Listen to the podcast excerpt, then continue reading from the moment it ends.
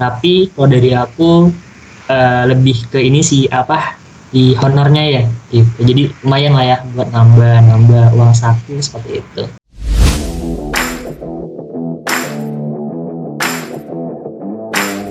Halo, hai Matisha. Welcome to Metals, podcastnya anak matematika. Halo guys, gimana nih kabarnya hari ini? Nah, sekarang ketemu sama aku, Mega Permatasari, atau teman-teman bisa panggil aku Mega, kayak gitu. Wah, nggak terasa ya, UAS udah berlalu dan ini saatnya buat kita liburan, kayak gitu. Buat uh, kali ini, liburan aku diisi dengan memandu Metox dan Metox kali ini kita akan bawain topik yang seru banget, yang menarik banget, yaitu mengenai asisten dosen, asisten mata kuliah atau yang biasa disapa dengan ASDOS.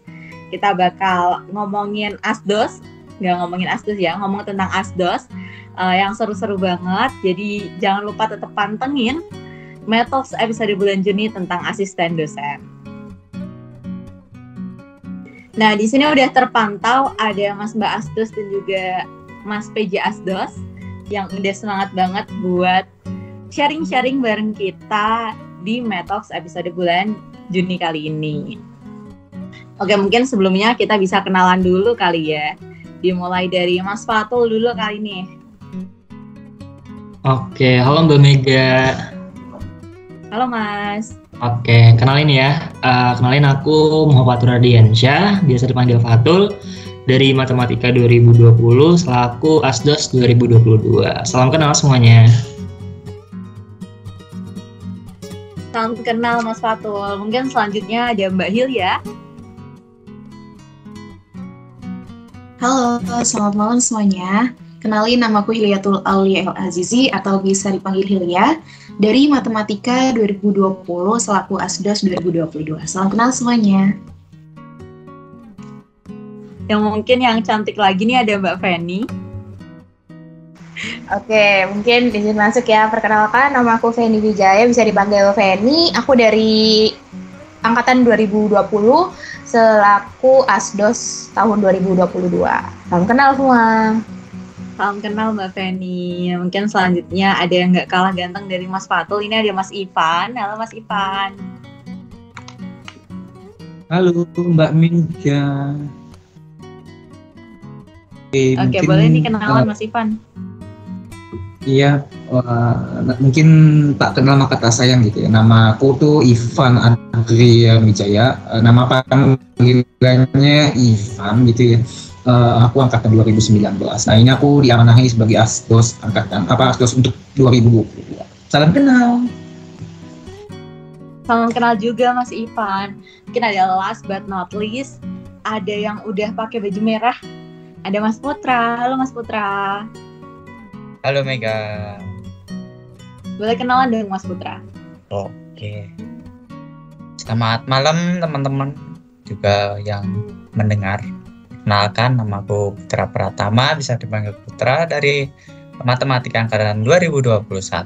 Di sini aku sebagai salah satu penanggung jawab asisten dosen atau asistensi mata kuliah. Terima kasih. Terima kasih kembali Mas Putra. Terima kasih perkenalannya Mas Mbak semuanya. Oke, mantep banget karena udah kenalan. Aku mau nanya nih, gimana kabarnya hari ini? Baik, sehat-sehat aja nih. Mega gimana? Aku baik Mbak, makasih. Oke, kalau karena habis uas nih, kayaknya udah uas udah selesai. Kira-kira kesibukan Mas Mbak semuanya nih apa aja nih? Atau mungkin uh, kesibukannya mengisi liburan atau rencana liburannya mau ke mana? Bisa dong dimulai dari Mas Fato. Oke Mbak Mega. Uh, kalau dari aku sih liburan habis UAS ini ya ngurus kepanitiaan sih, terutama buat yang ini ya apa uh, eh, PMB departemen ya itu kan udah mulai dekat lagi nih. Jadi buat teman-teman uh, pantengin terus ya seperti itu sih dari aku cukup gitu aja. Oke semangat ya Mas Fatul, semoga lancar-lancar sampai uh, sampai panitiaannya berjalan seperti itu. Selanjutnya mungkin Mas Ivan, kesibukannya apa nih Mas Ivan? Oke, halo Mbak Mega. Mungkin kalau dari aku sibukan habis UAS tuh aku lagi ini aja sih apa persiapan untuk semester berikutnya aku juga udah ada plan buat KKN dan PKL terus nyicil tugas akhir gitu. Ya sambil itu sih mempelajari hal-hal yang baru mungkin ya. Oke, mungkin kalau dari aku itu sih. Oke, semoga tetap produktif ya Mas Ivan ya. Selanjutnya mungkin dari Mbak Hilya, kesibukannya apa nih Mbak? Oke, kalau dari aku sendiri kesibukannya hampir sama kayak Mas Fatul ya. Ada beberapa kepanitiaan yang harus dikerjakan prosesnya. Terus uh, ada juga beberapa pekerjaan yang harus dikerjakan gitu. Uh, terus juga lagi cari-cari info atau uh, pembukaan peluang gitu ya buat cari kegiatan yang produktif. Oke, tetap semangat ya Mbak Hilya. Semoga uh, tetap bisa produktif di tengah-tengah liburan. Selanjutnya Mbak Feni, gimana nih kesibukannya apa aja Mbak Feni? Oke, kalau dari aku mungkin hampir sama ya kayak yang lain. Mungkin persiapan untuk ini sih tugas-tugas kepanitiaan.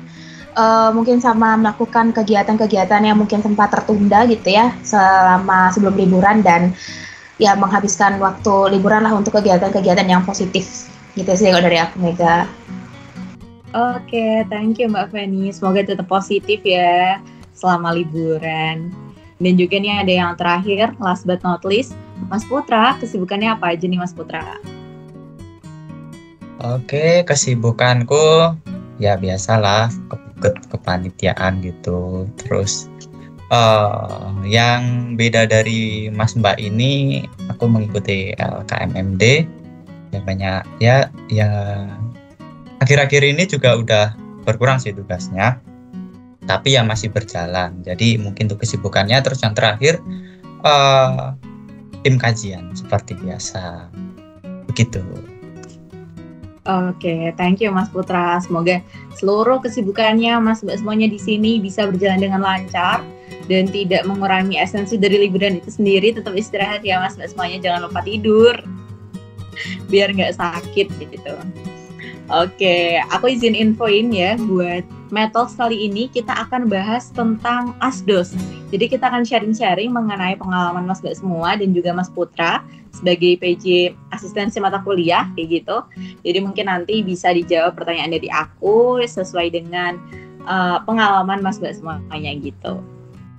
Jadi mungkin yang pertama aku izin bertanya, kenapa sih Mas Mbak ini mau jadi asisten dosen atau pengen jadi asisten dosen motivasinya itu apa gitu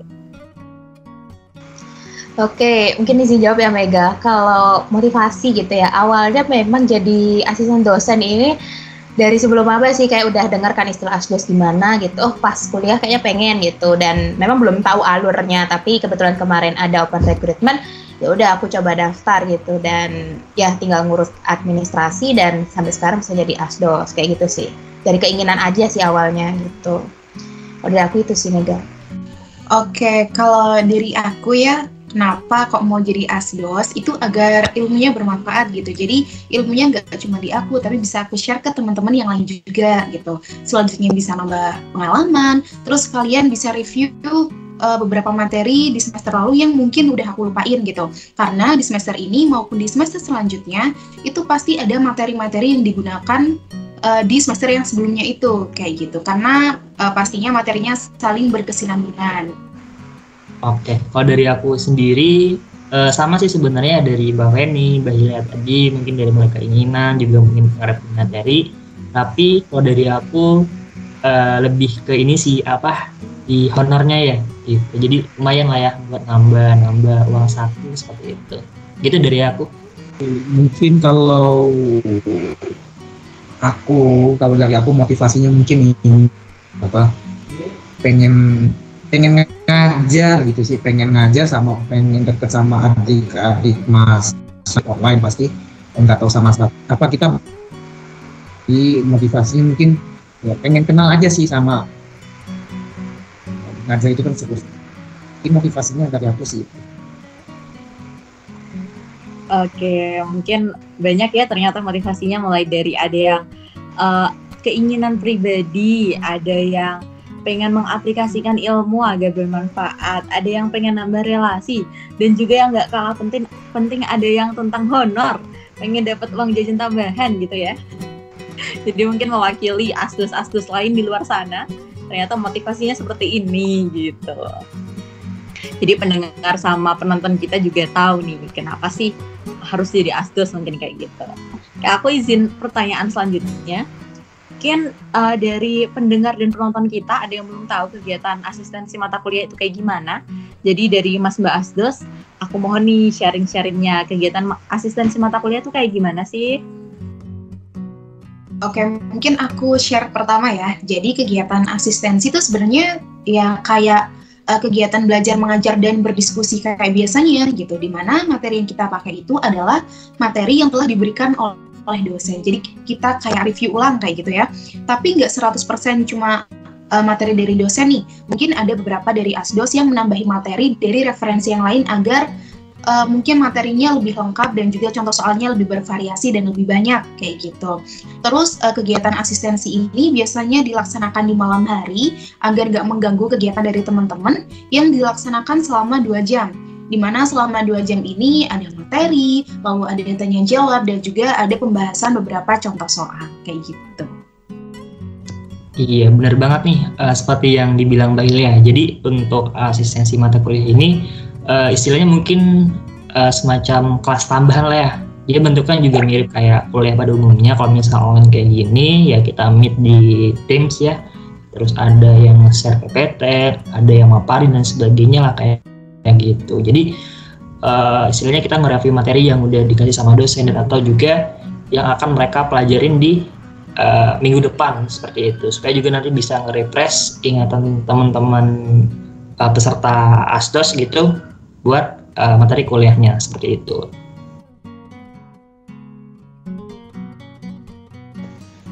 Kalau mungkin aku mirip-mirip sama uh, yang lain sih. Kalau dari aku mungkin kegiatan asdos sebenarnya ya itu apa kalau aku nyebutnya tuh kita sebagai dosen bayangan tuh dosen semu. Jadi uh, mirip-mirip dosen sebenarnya. Cuman kan kita hanya beda beberapa umur. Jadi ya, apa tujuan utamanya kan untuk menyalurkan kembali ilmu yang sudah disampaikan oleh dosen kan. Jadi kita penjembatan untuk mereka sebenarnya. Jadi ya kita mulai dari bahas contoh soal yang udah diberikan dosen terus menjawab pertanyaan mereka kalau ada yang belum paham kan pasti mereka ada yang uh, kesulitan materi tentu ya. Terus uh, ya banyak untuk apa in, terus juga menjalin komunikasi penting sih untuk bisa mengakrabkan mereka. Jadi istilahnya ya kita dosen gitu kalau aku nangkap. Dengan yang umurnya tidak beda jauh dengan mereka seperti itu.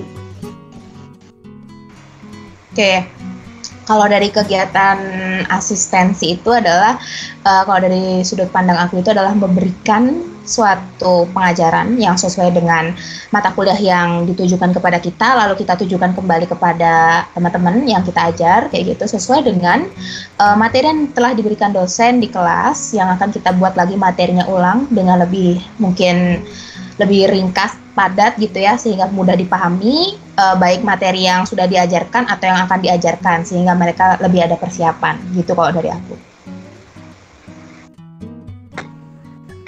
Oke, kayaknya udah lengkap ya nih penjelasan mengenai kegiatan apa sih yang dilakukan selama asistensi mata kuliah kayak gitu. Nah, selama uh, menjadi asdos ini kan bukan waktu yang singkat ya teman-teman ya. Ya Mas Mbak ya, kok teman-teman jadinya. Sorry ya Mas Mbak dan pasti udah ada beberapa hal yang paling berkesan gitu selama jadi asdos. Nah, boleh dong sharing ke kita semua apa sih hal yang paling berkesan selama jadi asdos? Masing-masing satu deh gitu. Oke, uh, izin menanggapi yang Mega ya. Uh, kalau dari aku pribadi sih jujur ya, uh, kalau asisdos online ini agak kurang kalau menurutku ya kurang istilahnya ya rasanya kurang lah seperti itu. Dan kalau misal nantinya offline mungkin akan lebih seru seperti itu. Tapi mungkin kalau hal yang lebih berkesan mungkin kalau dari aku ya bisa sharing-sharing sih ke teman-teman peserta asdes ya kayak gitu. Udah cukup. Oke okay, baik. Uh, mungkin jawaban atau tanggapan aku mirip-mirip juga sih kalau yang paling berkesan itu. Tapi mungkin aku punya versi sendiri sih. Kalau aku tuh eh, yang paling berkesan mungkin eh, kita bisa jadi eh, melek teknologi Microsoft Team ya karena ada fitur papan tulis dan lain-lainnya itu spidol. Nah itu kalau kita bisa pakai itu kan rasanya satisfying sekali ya, satisfying dalam artian kita oh cara pakainya itu gini gitu. Jadi oh kita bisa menuliskan equation di situ. Nah terus yang kedua mungkin uh, tulis itu kan kalau secara online kan memang lebih susah ya. Jadi kalau kita bisa pakainya secara hebat luar biasa itu kayaknya lebih wow gitu. Jadi mungkin itu yang paling berkesan dari aku sih selama jadi Asus. Hmm, kalau dari aku sih mungkin hal yang lebih berkesan lebih ke ini sih keakraban ya dengan teman-teman yang diajar gitu. Jadi bisa meningkatkan apa ya tali silaturahmi gitu ya antar kita dan juga teman-teman yang kita ajar kayak gitu. Terus juga mungkin bisa apa ya mendidik dan membantu mereka untuk mengatasi kesulitan dalam mata kuliah yang kita ajarkan kepada mereka. Gitu sih kalau dari aku.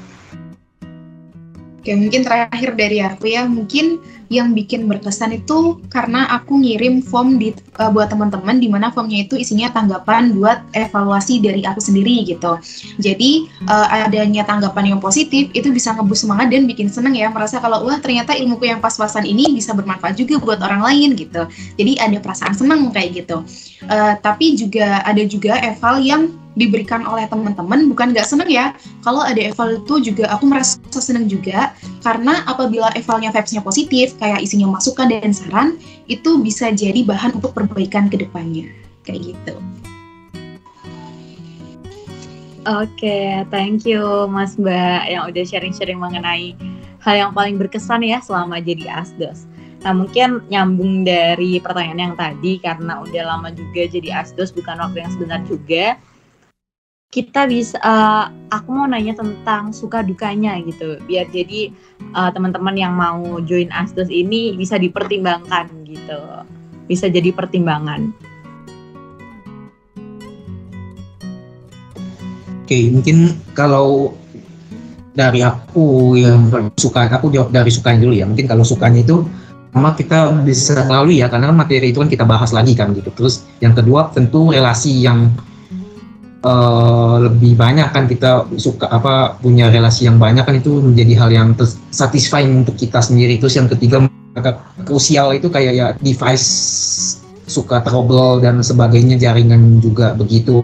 Terus yang kedua mungkin uh, banyak peserta yang agak chief dan yang uh, kurang rest dalam mungkin uh, itu ya uh, dalam mengeksplor materi agak sulitan uh, juga sih dalam uh, karena kan materinya ada beberapa yang sangat jelimet gitu. Jadi kita harus cari sendiri dan butuh waktu lama mungkin kalau dari aku sih suka dukanya itu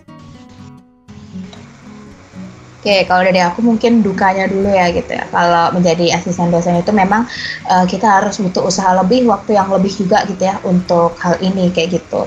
Karena mungkin ada materi yang lupa gitu ya, nggak memung, uh, nggak memungkiri ada materi yang lupa, kita harus belajar lagi dari awal. Terus habis itu mungkin kita menyediakan materi, uh, membuat materi, terus habis itu meletakkannya dalam PPT, terus kadang mungkin di kelas kayak gitu ya, yang di mana kadang mereka mungkin bosan gitu ya. Dan tugas kita adalah berusaha untuk menghidupkan suasana dan mengajak mereka gitu ya untuk bisa um, belajar gitu ya dengan semangat gitu ya. Kalau sukanya itu mungkin ya yang pertama mungkin bisa ini ya ada rasa kepuasan dan bangga tersendiri dari kitanya gitu. Bisa membantu membimbing mereka uh, menjadi lebih paham terhadap mata kuliah yang mungkin ada yang belum paham pada awalnya kayak gitu terus sekarang jadi lebih paham. Mungkin itu sih kalau dari aku Oke, sekarang bagian suka duka dari aku ya, Yulia gitu. Jadi sukanya hampir sama kayak yang Mas Ivan sama Feni sampaikan tadi, mulai dari relasi bertambah, ada interaksi yang baik dan juga di sini uh, mungkin di sebagian orang ada yang merasa B aja, tapi ada juga yang merasa ada kepuasan tersendiri dan juga ada kebahagiaan tersendiri kalau kita bisa menyampaikan apa yang kita punya atau sharing-sharing kayak gitu. Terus dukanya di sini adalah kita harus bisa bagi waktu. Sebenarnya ini bukan duga uh, duka ya, tapi karena emang kita harus profesional dan mampu harus mampu manage waktu kayak gitu. Terus yang bikin agak sedih juga kalau misalkan kita tanya tapi eh, nggak uh, ada respon itu kadang hmm, didengerin nggak ya kayak gitu. Tapi di sini positif thinking aja ya kitanya mungkin dari teman-teman emang malu atau emang nggak ada sesuatu untuk disampaikan kayak gitu. Jadi maka dari itu nggak respon kayak gitu. Itu pun nggak selalu kok ya, karena kadang juga teman-teman tuh aktif dan itu juga bikin seneng. Jadi sukanya juga gitu. Dan ya pastinya agak capek karena selama dua jam kita harus ngomong nonstop kayak gitu. Oke, kalau dari aku sebenarnya sama sih sama Mas Bayang tadi ya. Mas Ipan, Mbak Feni, Mbak Ilya seperti itu baik suka atau dukanya. Jadi uh, mungkin untuk sukanya tadi uh, sekalian bisa review materi juga nih teman-teman. Jadi uh, walaupun kita udah semester 4 ke atas ya. Nah, itu juga kepake nih buat uh, semester-semester sebelumnya karena kan materi di matematika juga itu cukup berkesinambungan. Apa yang kita pelajarin di semester 1 itu kan uh, akan kepake nih di uh, semester depan kayak gitu. Nah, untuk dukanya sendiri kalau dari aku mungkin ini sih karena kemarin tuh sempat ini apa uh, terkendala di di jaringan jadi uh, sempat kayak ngulang gitu kuliah karena tiba-tiba hilang itu jaringan selama satu jaman kalau nggak salah ingat. Jadi uh, reschedule lagi sih kayak gitu. Dan juga benar tadi capek ya tapi ya gak apa-apa sih kayak gitu. Oke, kayaknya cukup challenging ya jadi asdos. Tapi kalau dengar-dengar dari Mas Mbak semuanya nih, jadi penasaran lebih lanjut mengenai perasdosan ini. Nah, mungkin uh, salah satu challenge dalam menjadi asdos itu kan terkait pembagian waktu ya. Apalagi Mas Mbak ini uh, pasti juga memiliki kesibukan masing-masing sebagai seorang mahasiswa juga, pasti ada kelas, ada organisasi dan juga uh, sebelum menyampaikan materi pastikan dibuat itu PPT-nya, terus cari contoh soal, buat jawabannya juga. Nah, gimana sih cara Mas Mbak semuanya untuk membagi waktunya agar tetap selaras dan nggak tabrakan gitu? Oke, masalah bagi waktu nih kayak gitu. Ya tentunya tiap pribadi gitu ya pasti punya cara tersendiri untuk membagi waktu mereka kayak gitu ya. Cuman kalau dari aku kemarin um, aku kan ikut beberapa organisasi juga, ikut uh, jadi asdos ini dan juga kelas, terus juga beberapa aktivitas lain ya ngajar tempat lain juga gitu. Jadi biasanya kalau khusus untuk asistensi ini aku bakal luangin waktu eh, tiga uh, jam misalnya untuk cari materinya dan juga dua jam untuk meletakkannya di PPT gitu. Soalnya agak rimit ya kadang ada equation kayak gitu yang makan waktu dan materi dari dosen pun ada banyak kayak gitu ya. Kemarin aljabar itu aku megang ada 12 materi kayak gitu dan um, itu pinter-pinter kita sebenarnya untuk ngatur waktunya. Kalau dari aku sih kemarin kayak gitu caranya. Kalau dari aku, kalau masalah manajemen waktu itu benar ya kata Mbak Feni, individu itu punya caranya masing-masing bagaimana mereka untuk uh, memanage waktunya seperti itu. Nah, kalau secara umum ya kalau dari aku pribadi itu mungkin saran aja buat teman-teman sekiranya kayak ini ya, misalnya punya banyak kesibukan dan sebagainya, paling enggak di uh, di malam sebelumnya gitu, teman-teman bisa list aja nih apa aja yang mau teman-teman lakuin kayak gitu. Nah, kalau aku kemarin tuh uh, waktu yang untuk ini karena kan aku kemarin dapat jadwal itu Rabu dan Kamis ya, Rabu dan Kamis. Nah, itu uh, jadi tak bagi nih misalnya di weekdays itu uh, tentu ini target kita ada kelar review materinya jadi kita udah mantap kita udah paham banget sama materinya tinggal di weekendnya bikin materi kayak gitu sih. Kalau dari aku kayak gitu. Kurang apa juga ya dari yang lain mungkin mirip-mirip juga. Jadi di samping asistensi aku juga punya jadwal kegiatan yang lain misal kayak kuliah karena aku juga ada ambil 24 SKS toh. Nah terus mungkin agak itu ya apa agak sial juga kalau nggak pas gitu. Nah mungkin solusi apa uh, antisipasinya mungkin uh, materi yang akan diajar mungkin aku cari dulu apa aja yang perlu dibutuhkan. Nah mungkin aku sistemnya pakai gini antara sama prepare gitu. Mungkin kalau memang lagi kepepet gitu istilahnya bukan kepepet dalam hal uh, apa kepepet yang gimana gimana jadi mungkin kita yang penting-penting dulu deh kita misalkan mau bahas materi tentang A itu kita plot-plot dulu materi yang penting itu kita bahas di asistensi jadi langsung benar-benar pakai coretan kita plot di Teams gitu. Nah tapi kalau memang lagi benar-benar senggang agak bisa memanage uh, memprepare dengan baik nah itu mungkin uh, aku PT dan mungkin mungkin kalau aku sistemnya seperti itu campuran antara COBOL langsung atau uh, dengan uh, pakai materi PPT atau pakai simulasi PDF atau uh, mungkin LaTeX ya kalau ada yang pernah pakai LaTeX itu bisa juga. Tapi uh, kalau dari aku sih itu mungkin memang agak sulit ya harus profesional itu penting dalam aspos itu. Mungkin kalau dari aku itu. Sebagai penutup ya, kalau dari teman-teman mungkin punya cara tersendiri aku juga punya cara tersendiri nih. Mungkin caraku mirip sama Mas Fatul. Kalau uh, manajemen waktuku tuh sebenarnya fleksibel aja gitu. Jadi caraku untuk menyusun materi itu ya kalau ada waktu luang aku isi buat uh, nyusun materi. Kalau nggak ada waktu luang ya aku ngerjain apa yang harusnya aku kerjain waktu itu kayak gitu. Jadi fleksibel aja kayak gitu. Pokoknya sebelum asistensinya dimulai materinya udah harus siap dan udah harus ada.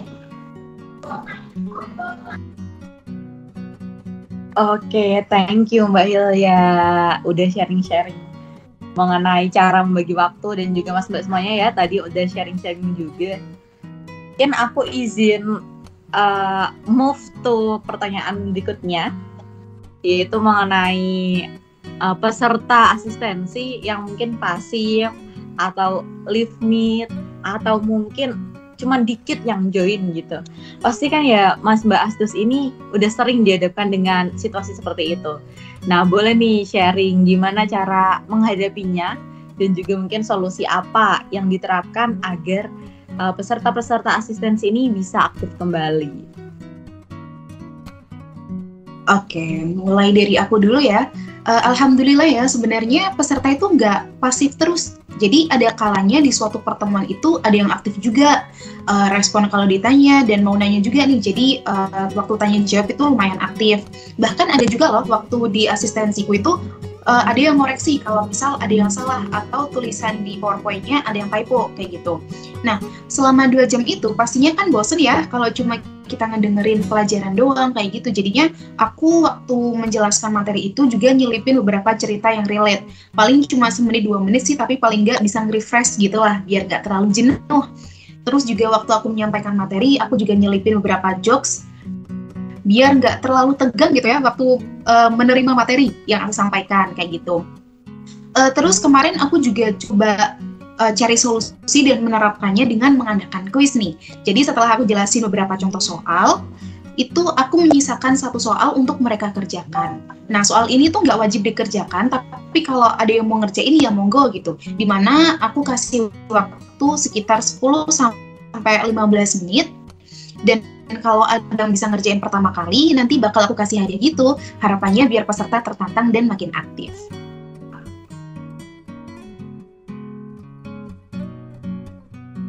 Oke, uh, kalau dari aku agak berbeda sih ya sama Mbak Hilya ya, tapi uh, Pro agak mirip lah seperti itu.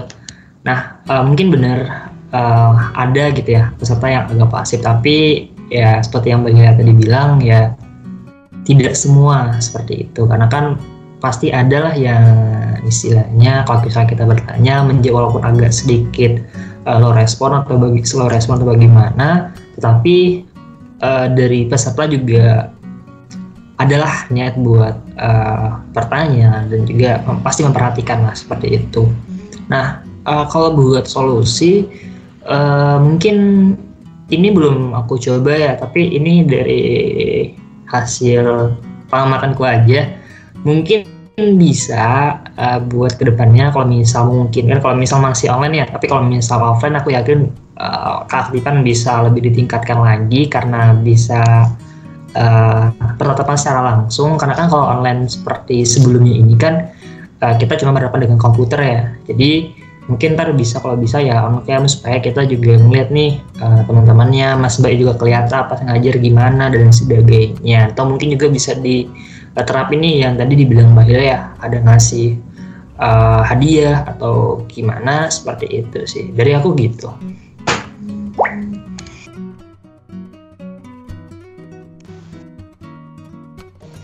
Mungkin aku lanjut juga ya. Kalau dari aku mungkin nggak dipungkiri ya banyak uh, kalau lagi asistensi tiba-tiba uh, misalkan yang join awalnya 30 terus tiba-tiba menyusut jadi 10 atau mungkin tiba-tiba tinggal dua orang asisten sama satu orang gitu ada itu atau berapa gitu. Nah itu nggak bisa dipungkiri ya. Terus eh, ya ada yang tiba-tiba ditanya kayak eh, suaranya hilang atau nggak ada suara gitu. Itu kan pasti ada. Nah mungkin eh, solusinya kalau dari aku sih ini sih kalau mungkin mereka malu-malu jawab mungkin aku coba minta mereka kalau udah paham kasih kan di fitur Microsoft Teams ada stiker jempol atau yang lainnya itu boleh mereka kirim stiker apa aja kalau itu pertanda kalau mereka udah paham kan. Apalagi posisinya aku kan lagi bacain PPT toh nggak bisa uh, ngelihat itu kan aku harus bolak-balik ngelihat materi sama lihat uh, Teams lagi. Oh udah udah ngerti ya udahlah gitu nah mungkin itu dari situ juga bisa nah terus yang kedua mungkin kalau dari aku memancing mereka di grup WA sih kalau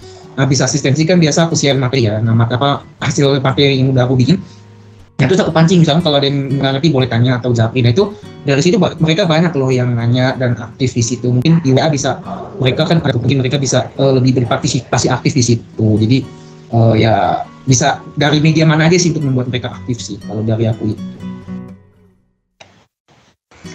Oke, mungkin kalau dari aku sih ya hmm, pasti ada ya yang mengalami fase seperti itu ya dan termasuk saya juga kayak gitu. Uh, apalagi kalau biasanya asistensi itu uh, ngambil kelasnya tuh jam 7 malam sampai jam 9 ya kan bayangin dua jam uh, kalau kita hanya duduk mendengarkan dua jam total ya pasti bosan. Tentunya pasti harus ada interaksi antara kita sebagai asdos dan juga uh, teman-teman yang kita ajar kayak gitu uh, mungkin juga di samping itu hmm, saya mungkin terkesan ini ya tidak terlalu memaksa mereka untuk mendengarkan full dua jam kayak gitu. Uh, nggak masalah misalkan kalau mereka sedikit terdistraksi atau ada hal lain yang mereka harus kerjakan seperti itu. Asalkan saya setiap habis kelas itu biasanya akan langsung memberikan uh, materinya ditaruh di Google Drive uh, dan juga mungkin rekaman ya. Uh, saya pasti mempersilahkan untuk mereka uh, mengulang rekamannya kembali gitu ya mendengarkan rekamannya kembali kayak gitu. Uh, dan mempersilahkan mereka jika ada pertanyaan gitu ya PC aja gitu nggak apa-apa gitu jangan sungkan gitu. Sehingga um, adanya apa ya chemistry antara kita dan juga teman-teman yang kita ajar. Karena yang terpenting sih saat menjadi asdos itu adalah ketulusan dalam mengajar ya gitu ya. Kalau kita tulus pasti akan langsung terkoneksi dengan mereka secara nggak langsung kayak gitu. Jadi mereka bisa lebih menghargai kita kayak gitu. Itu aja sih Oke, thank you banget ya Mas Mbak Asdos yang udah sharing-sharing bersama aku di uh, Metal episode kali ini. Tadi udah sharing mengenai motivasinya jadi Asdos, uh, hal yang menarik, terus juga ada suka dukanya, cara bagi waktu. Terus yang terakhir tadi uh, ada cara menghidupkan suasana agar uh, yang dengerin itu bisa aktif gitu. Nah mungkin selanjutnya aku izin bertanya untuk ke mas-mas yang satu ini yang udah senyum-senyum dari tadi. Halo Mas Putra. Halo Mega. Oke. Gimana nih Mas Putra udah siap belum nih ngobrol-ngobrol sama aku? Sudah dong, udah siap banget. Oke, kalau gitu aku izin langsung nanya ya Mas Putra ya sama okay. kayak pertanyaan yang tadi ke Mas Mbak Asdos, mungkin aku tanya ke Mas Putra juga. Kenapa sih mau jadi PJ Asdos gitu? Mau jadi PJ asistensi mata kuliah? Padahal kan aku denger-dengar administrasi yang diurus nih banyak banget. Nah itu kenapa mau jadi PJ asistensi mata kuliah gitu Mas Putra? Oke, tadi uh, Pak Mega sempat menyinggung uh, administrasi ya itu uh, administrasi itu mungkin kalau di, kita pikirkan itu sebuah kesulitan. Nah, tapi di prinsipku jadi jangan anggap sebuah kesulitan itu sebagai kelemahan, tapi jadikan kesulitan itu sebagai ajang peluang untuk mengembangkan diri. Nah, seperti bagaimana sih cara mengelola administrasi gitu. Dengan aku tahu pengelolaan administrasi itu seperti apa, hal itu menambah pengetahuan cara aku mengelola administrasi mulai dari tahapan pengajuan sampai finalisasi. Nah, itu uh, poin pertama. Kemudian alasan lain yang juga menurutku uh, bermanfaat sebagai penanggung jawab asistensi mata kuliah itu untuk mewadahi dan membantu teman-teman yang berminat menjadi asisten dosen. Seperti halnya informasi, keuntungan dari mengikuti asisten dosen, bagaimana tahapan juga persyaratan untuk mengikuti asisten dosen. Nggak hanya itu ya, biasanya teman-teman yang di asistensi kadang juga mau tahu jadwal kapan asistensinya diadakan. Begitu. Jadi sangat informatif sekali menjadi penanggung jawab asistensi mata kuliah. Nah, di situlah kenapa aku mau gitu. Oke, keren banget Mas Putra. Aku tadi agak terkejut ya Mas Putra jawabannya keren banget. Mungkin itu juga salah satu uh, akibatnya, salah satu manfaatnya jadi PJ asistensi mata kuliah ini. Ya mungkin di sini teman-teman yang nonton atau mungkin yang dengerin kita penasaran gimana sih caranya jadi asdos. Tapi tenang aja teman-teman karena di sini kita udah kedatangan dari penanggung jawabnya.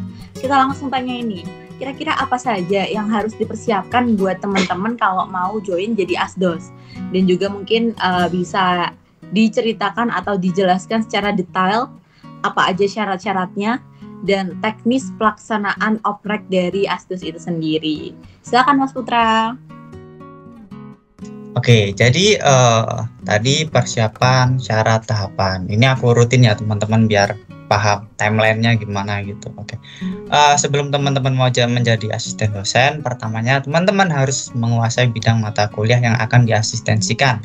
Nantinya teman-teman ketika melakukan kelas mampu menjawab materi dengan mudah gitu. Nah, apabila asistensi masih online, teman-teman perlu menyiapkan device dan sinyal yang mendukung. Itu uh, persiapan. Kemudian kita beralih ke syarat. Nah, syaratnya itu uh, untuk menjadi asisten dosen sejauh ini uh, pertama itu mata kuliah yang diasistensikan minimal B dan ke, yang kedua sudah menempuh minimal semester 4 nah syaratnya baru itu aja terus tahapannya apa aja sih nah untuk tahapannya nanti kita akan ada di form terus teman-teman bisa mengisi nah Isi dari form itu biasanya meliputi nama, NIM, angkatan, alasan, motivasi, juga transkrip IPK. Setelah itu, kami akan melakukan tahapan wawancara apabila diperlukan. Nah, mungkin dari uh, timelinenya tadi begitu. Oke, okay, thank you Mas Putra udah jelasin syarat dan juga uh, persiapan, terus juga tadi tahapan-tahapannya ya Mas Putra ya. Mungkin setelah itu nyambung dari hal tersebut, aku mau nanya nih, kalau udah jadi asdos, apa sih yang didapat? Apa sih keuntungan kalau mahasiswa itu jadi asisten dosen gitu ya Mas Putra ya? Mungkin bisa dijelaskin, jelasin supaya teman-teman yang lain juga tertarik buat jadi asdos. Nah, bagi teman-teman yang berminat mau jadi asisten dosen, tentunya akan mendapat benefit. Nah, apa saja sih benefitnya? Benefitnya teman-teman menambah wawasan terkait materi yang akan diajarkan. Misalkan asistensi aljabar. Nah, dari situ teman-teman pasti uh, mencari atau mempelajari materi yang akan diajarkan. Di situ harapannya teman-teman dapat lebih menguasai materi itu. Itu poin pertama. Poin keduanya, benefit lain seperti mendapat pengalaman mengajar. Pengalaman ini bisa banget untuk teman-teman yang ingin mengembangkan kemampuan mengajar dan bercita-cita menjadi dosen atau guru. Kemudian uh, ini biasanya uh, benefit yang ditunggu-tunggu. Pasti teman-teman udah tahu lah. Jadi yang ditunggu-tunggu itu uh, honor dan sertifikat. Nah, memang jumlah honornya kadang berubah dari semester ke semester selanjutnya dari uh, mungkin sejauh ini baru ini ya uh, uh, manfaat dari mengikuti asisten dosen. Sebenarnya kalau teman-teman ingin menggali lebih lanjut lagi untuk mengikuti asisten dosen pasti juga bakal tahu benefitnya tidak cuma yang aku sebutkan tadi. Nah uh, mungkin dari aku itu aja. Ini terakhir ya terakhir Terakhir harapannya dengan kehadiran kami dan pengalaman dari Mas Mbak yang telah diceritakan dapat menarik teman-teman untuk menjadi asisten dosen selanjutnya. Teruntuk teman-teman peserta atau yang diasistensikan dapat mengikuti asistensi mata kuliah ini. Besar harapan kami kepada teman-teman untuk turut aktif dan antusias ketika sudah mengikuti asisten mata kuliah. Teman-teman juga boleh bertanya secara langsung kepada asisten dosen saat mengajar. Jadi, mari kita ramaikan dan berpartisipasi dalam asistensi mata kuliah baik dari peserta maupun asisten dosen. Ditunggu ya teman-teman untuk partisipasi jadi asisten dosen. Terima kasih. Oke, terima kasih kembali Mas Putra. Tadi udah dijelasin secara lengkap ya sama Mas Putra. Jadi aku uh, izin menyimpulkan dari Mas Putra dan uh, teman-teman Mas asisten dosen sekalian, kalau jadi asisten dosen itu ternyata nggak cuman dapat honor, tapi juga dapat relasi, dapat pengalaman yang tentunya akan berguna bagi kita di masa sekarang dan juga masa depan. Dan aku mau nambahin sedikit, mungkin tadi Mas Putra kelewatan ya. Untuk teman-teman yang mau join jadi Asdos, jangan lupa untuk pantengin Instagram Asmat karena nanti di situ akan di-share tentang oprek Asdos itu sendiri, oprek tentang asistensi mata kuliah kayak gitu ya teman-teman biar nggak ketinggalan jangan lupa langsung di follow instagramnya Asmat dan juga HM Matematika tentunya teman-teman. Agar tetap uh, stay dan juga tetap tahu update gitu ya tentang asistensi mata kuliah. Seperti itu. Nah nggak terasa kayaknya udah banyak banget yang kita obrolin dari tadi. Mulai dari kitanya tentang kesibukan mas mbak semuanya sampai tentang gimana caranya buat join Asdos kayak gitu. Nah aku mau mengucapkan terima kasih kepada Mas Mbak semuanya yang udah hadir dan juga udah mau aku tanya-tanyain mengenai uh, pengalamannya jadi Asdos dan juga jadi PJ Asdos, eh PJ Asistensi Mata Kuliah lebih tepatnya. Semoga kita dapat bertemu di lain kesempatan dengan pembahasan yang lebih menarik lagi. Kayaknya cukup sekian Metox episode kali ini. Sampai jumpa di Metals episode selanjutnya. Selamat tinggal teman-teman. Bye-bye. Sampai jumpa lagi.